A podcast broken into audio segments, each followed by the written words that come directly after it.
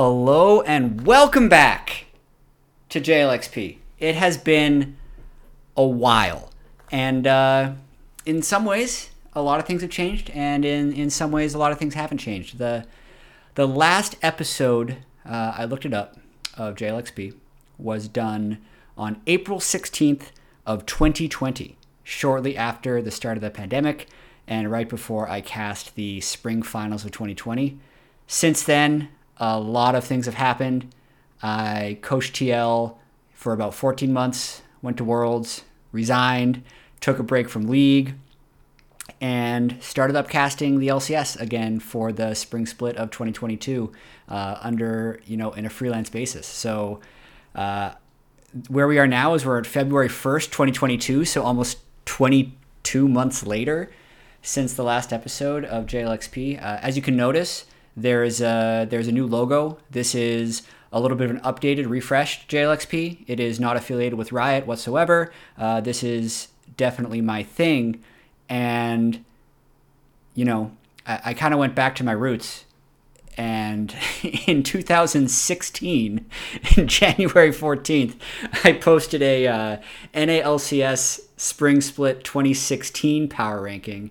And I thought, you know, why not do another one for 2022 in a somewhat similar format. So, the way this is going to work with JLXP in general is I'm going to be having it posted on YouTube, Spotify, Apple Podcasts. Occasionally, the YouTube element will have some video support, but I never want to make this a podcast that you have to watch. I very much want it to maintain the same feel of the original JLXP, where it was a fairly short and digestible, like 20 to 40 minutes, and very rarely going above that unless there's some very special reason. So that's kind of the vibe that I'm going to be going for with JLXP. I'm going to be trying to do at least one episode a week, but maybe more if there's a lot of really big news and a lot of things that I think are worthy of discussion. I'm going to cover that. Some of the episodes like this are going to be just me but I'll also try and work in guests where it's appropriate. So I I'm just really excited to bring this back.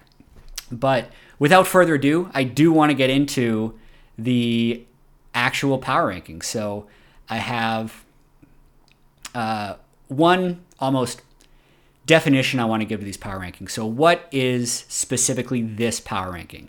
This is not a let's crunch a bunch of data together and give you a way of predicting games from week one. This is a prediction of what the spring split records are going to be in eight weeks' time when the double round robin has been completed. So it's hard to put that into like a specific title, but that's what I'm trying to do here is almost project what the spring playoff bracket is going to look like. So that's going to take into account if I think players arrived late and it's going to take a while for the teams to gel. Therefore, their record is going to be a little bit worse at the start of the split and they'll only be able to catch up so much by the end of it. Or if a team is really ready to go right now, hit the ground running and catch a bunch of wins, right? That's going to be reflected in the standings as well. And another thing that I think is important to note, and this was so evident last year especially a little bit more behind the scenes, how there are almost two tiers of LCS teams. So there's there's the group of teams that I feel like their whole culture is about needing to win the split, needing to be the best team in the LCS. And they all compete with each other in terms of spending and big free agents. And then you'll have almost the second tier where their funding isn't as strong. They don't spend nearly as much money. Last year, the drop off between that top five group and that bottom five group, I think, was bigger than ever. Uh, because I was obviously less involved in this offseason, I don't know exactly if it's the same gap, but I don't imagine too much will have changed. So to define those two groups, you really only have to look at the results from the 2021 season. And to nobody's real surprise, uh, even though there was a lot of up and down during the season, the top five teams, as I've, uh, if you're watching on YouTube, I accidentally clicked on the, on the academy season instead of the LCS season. So give me one second for the, for the visual support. But to nobody's surprise, the top five spenders, uh, TSM, 100 Thieves, Evil Geniuses, Cloud9, and Team Liquid. Not specifically in that order. I think it's going to. I know Steve has said this in an interview, so I feel safe sharing it as well. Like, Team Liquid was not the biggest spender in 2021. There were multiple teams that were above them in spend, even though they have a reputation of just outspending everyone. There's there really are those five teams that compete hard in terms of trying to get the very best roster. And then you have the teams below them that all try and be creative, right? Those five teams are Dignitas, Immortals, Golden Guardians, FlyQuest, and CLG. And there was definitely like a little bit of a mid tier last year where CLG, I think, probably had a higher budget than a lot of those other teams and obviously didn't perform, which is why they had such a huge roster and staff upheaval this year. But that's that's the five and five. So in terms of evaluating expectations going into the season, if it is, it, it's it's it's tough, you know, to be a favorite. But if those top five teams don't finish top five, that's a failure and a disappointment. And if those bottom five teams break into the top five, that's almost greatly exceeding expectations. So, with that primer done, I'll get into the rankings. And instead of going 10 to 1, I am going to go 1 to 10.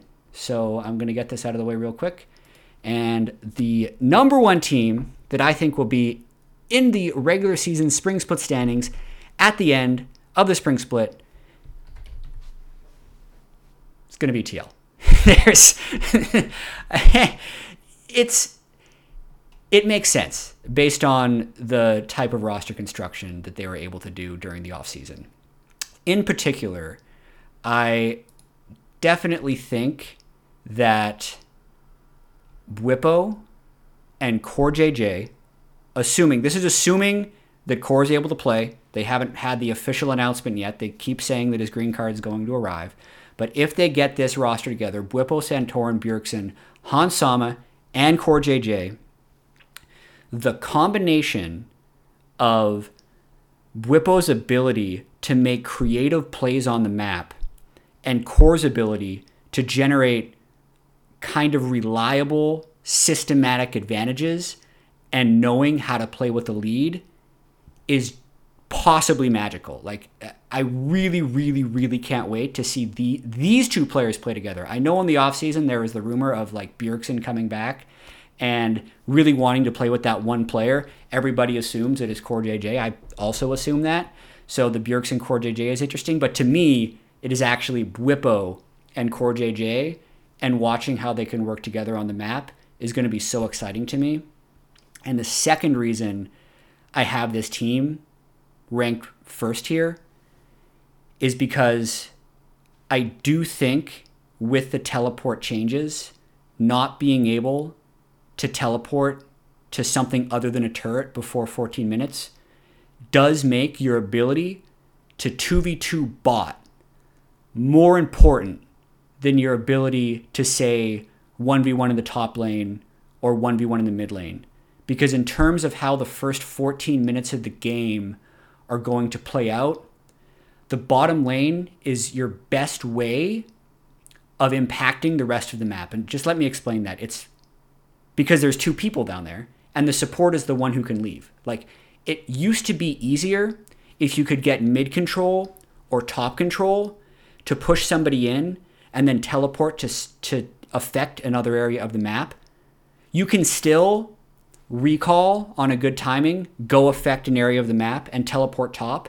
But there's an added layer of difficulty to have large map presence before 14 minutes from both the mid and top lane.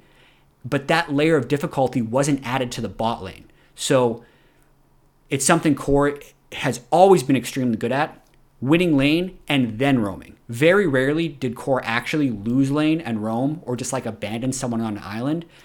He was always someone who was super, super good at finding that advantage bot lane so he could push it to the rest of the map.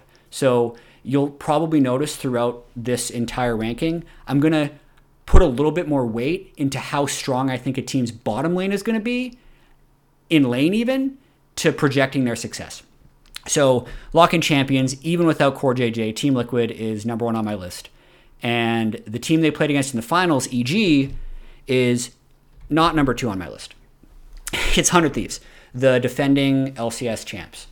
And this one, uh, I can defend by the logic that I just said about bottom lane being so important. I, I do think FBI and Huhi were the best bottom lane in 2021, and I don't see a big reason that that would change in 2022.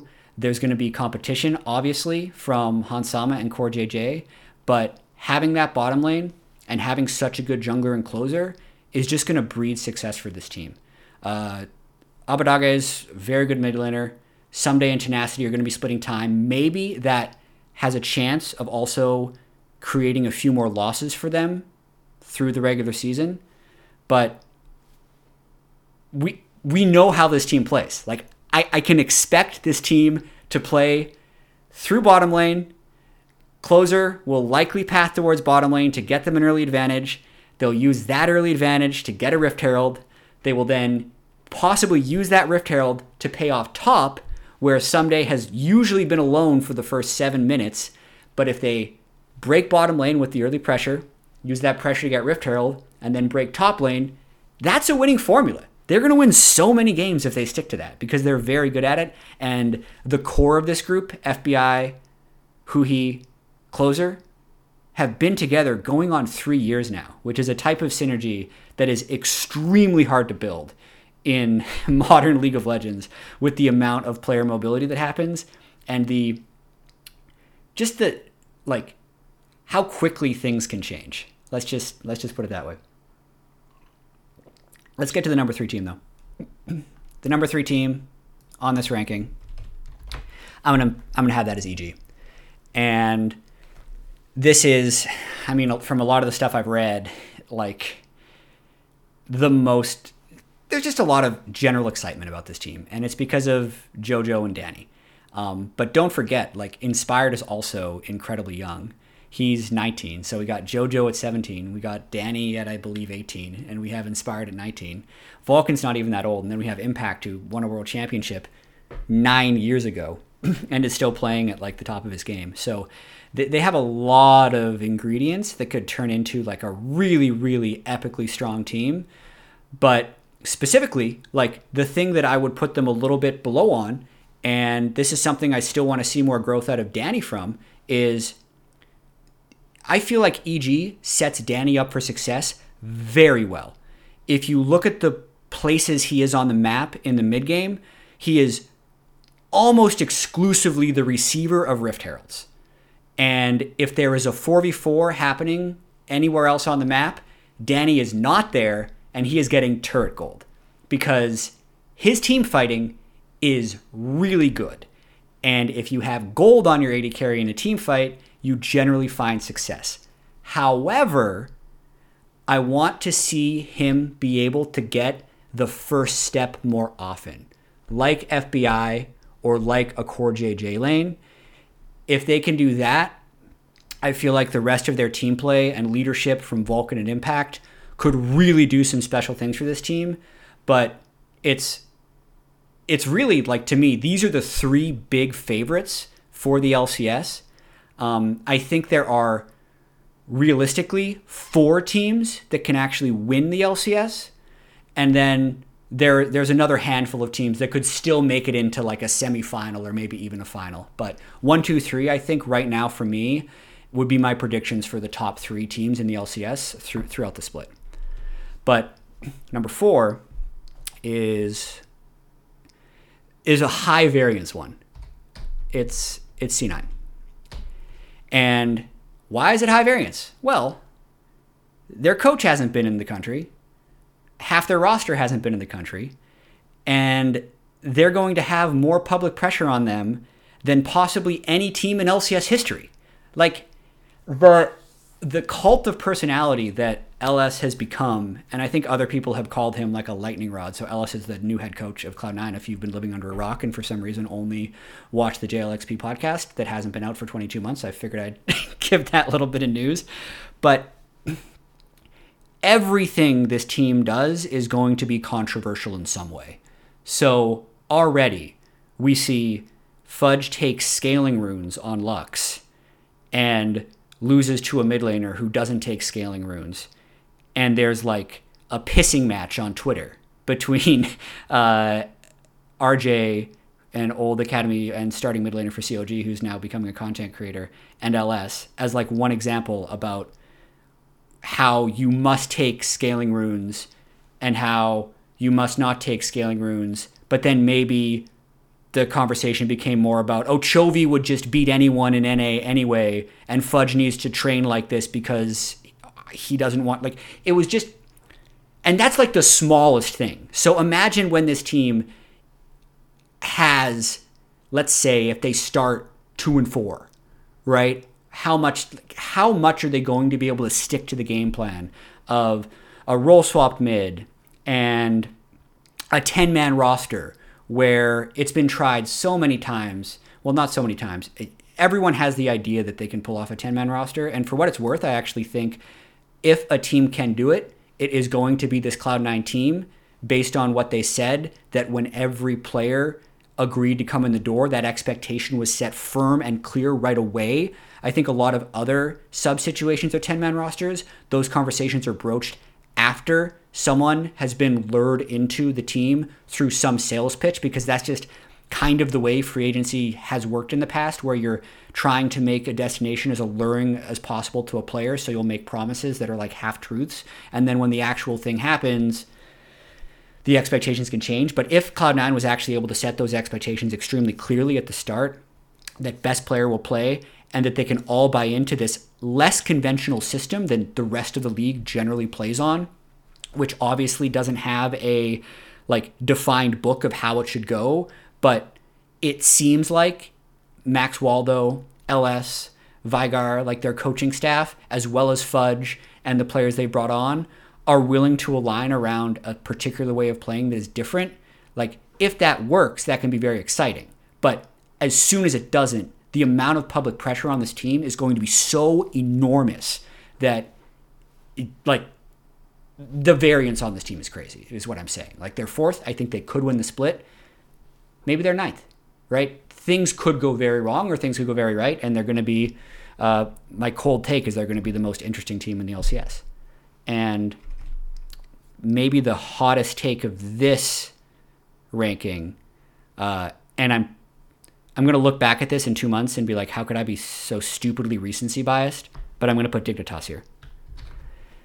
And again, this is breaking up the top five, bottom five, like tier list, but it's because from what I have seen, their combination of River, Blue, and Neo can be really strong.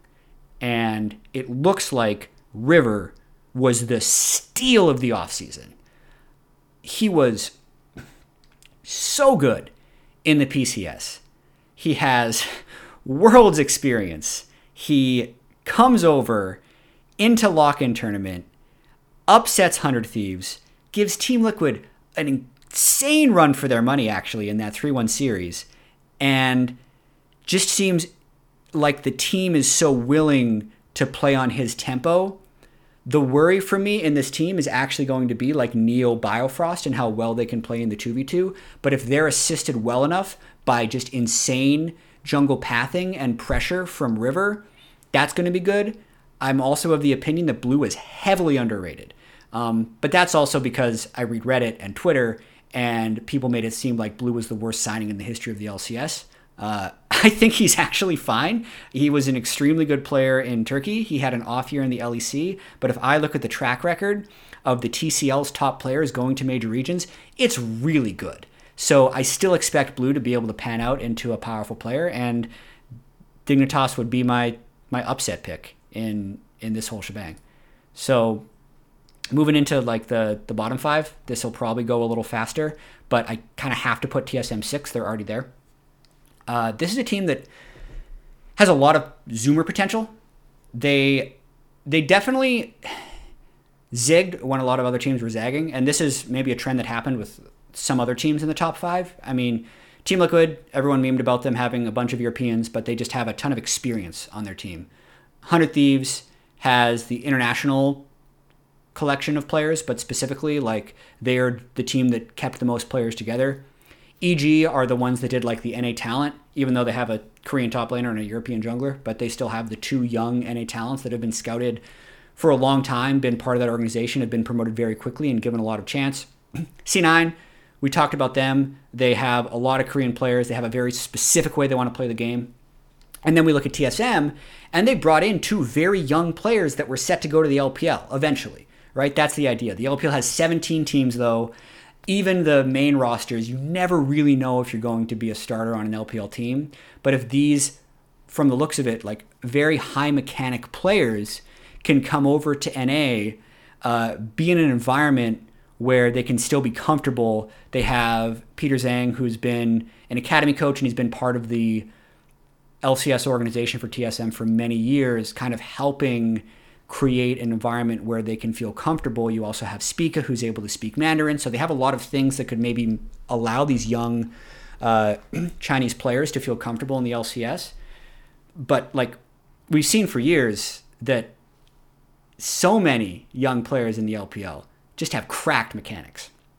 And I know Spica, still 20, still insane mechanics, and I know Tactical is an absolutely amazing team fighter. His reaction times and his ability to space in team fights when he's like in the zone is super, super high. So, like, if this team wins early in the season, I think it's going to be because they just massacre people in laning phase and then have a giant gold lead where they can run it down and win the game. But I think this team will struggle if they're in close, slow games where they have to make any type of methodical vision setup or retake a space very cautiously, or if they fall a little bit behind. That's when I think this team is going to struggle. So I think they're going to drop a lot of games early on. And that's specifically why I have them in sixth right now. Now we're talking about teams that may or may not miss the playoffs. And this will be another possibly controversial one because I am going to put the team in seventh place, Immortals, who was clearly the worst team in the lock in tournament. These guys looked so bad. But let me let me kind of explain away why I feel like they went 0 4 in the group stage. Um, I feel like they were limit testing their things that they could play in that they could play against. And if they specifically want to try and win games, we're going to be seeing different team comps and different play styles. Uh, I'm talking about Twisted Fate, um, them trying to play it, them trying to play against it. That's a pick that Power of Evil has struggled against for a couple years. It's something that he hasn't been able to play very well, and it doesn't fit the way that he has found individually so much success in the past three years. And this is why I actually have this team in seventh, is heavily because of Power of Evil. In 2021, on TSM, even though they didn't go to Worlds, they had the best cumulative record in all of the regular season through 2021. In 2020, on FlyQuest, a team people did not expect to be world beaters, finished second, second. Actually, one of the best years an LCS team has had. Like, not obviously, there's like 10 years that have been better, but like, you think back to 2020, not many people like, oh yeah, who was the second best League of Legends team in NA in 2020? It was it was actually FlyQuest. Like 100% was FlyQuest. They finished second, second. Um, and then you go back to 2019, and that was like the last time CLG was good, was with Power of Evil. So I just have such a hard time believing that like a Power of Evil team is going to be 10th. It's hard for me to actually put a Power of Evil team out of the playoffs. Um, but here we are. I also think Xerxe is an insane jungler. I think the big worry for this team for me is how Wild Turtle and Destiny are going to look to get look together. They looked pretty bad in lock-in. Uh, Wild Turtle has had these stints before where he looks pretty bad, but then he's able to pick it up later. I just hope he's able to pick it up quickly because they have eight weeks in the spring split, and I want to be right. So I want him to be seventh or higher in in terms of how this ranking goes. Uh, all right, we got three teams left. It's tough, but I think it's there.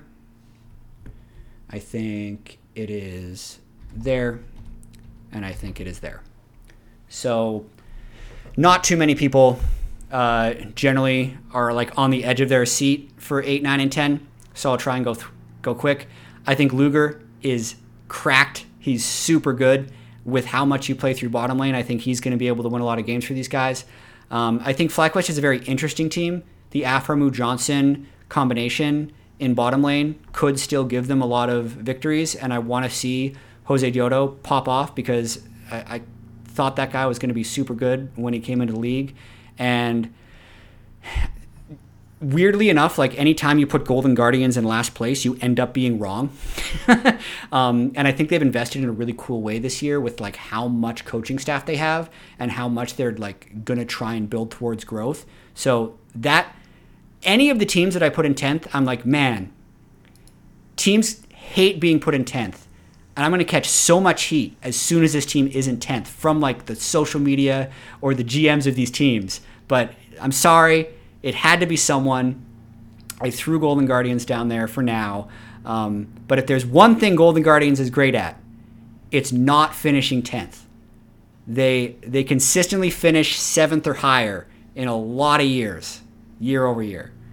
Uh, they obviously hope to make playoffs. Um, there's there's possibly some exciting things about this roster. Like Pride coming in could be pretty cool. I think Blaze Olive was one of the most underrated players that they had last year, and then lost an Olleh. Like Olleh's back in the LCS. That's very cool. Apologies for the noise. There seems to be a little bit of landscaping going on outside, so maybe I'll end up cutting this video just just a tiny bit short. But uh, kind of in closing with this, um, I'm looking at this list right now and it's got TL first, Hunter Thief second, EG third, C9 fourth, Dig fifth, TSM sixth, Immortal seventh, CLG eighth, FlyQuest ninth, and Golden Guardians tenth. I think I could look at this in week four and it'd be wildly different. But that's just how double round robin best of one goes. You can have a bad week, you could be late on a patch, you just drop two games and then immediately you're looking way out of your ranking. But my hope is by the time 18 games are completed, eight weeks, two months worth of games, it looks something like what I just made. And I hope that you've made it to this point. If you're listening or if you're watching, I really appreciate everybody tuning in again. Uh, I'm going to be trying to do JLXP a lot more often weekly, hopefully more than weekly. If there's a specific topic you think is interesting to cover, if you have feedback uh, about things you would like to see, please do so in the comments. I remember the last time I was doing JLXP, one of the coolest things for me was actually reading the comments on YouTube and how positive they were. I thought it was just such an awesome community that was beginning to be built, and I'm looking to to continue to build that up as we move into 2020. So, thank you for watching and see you next time.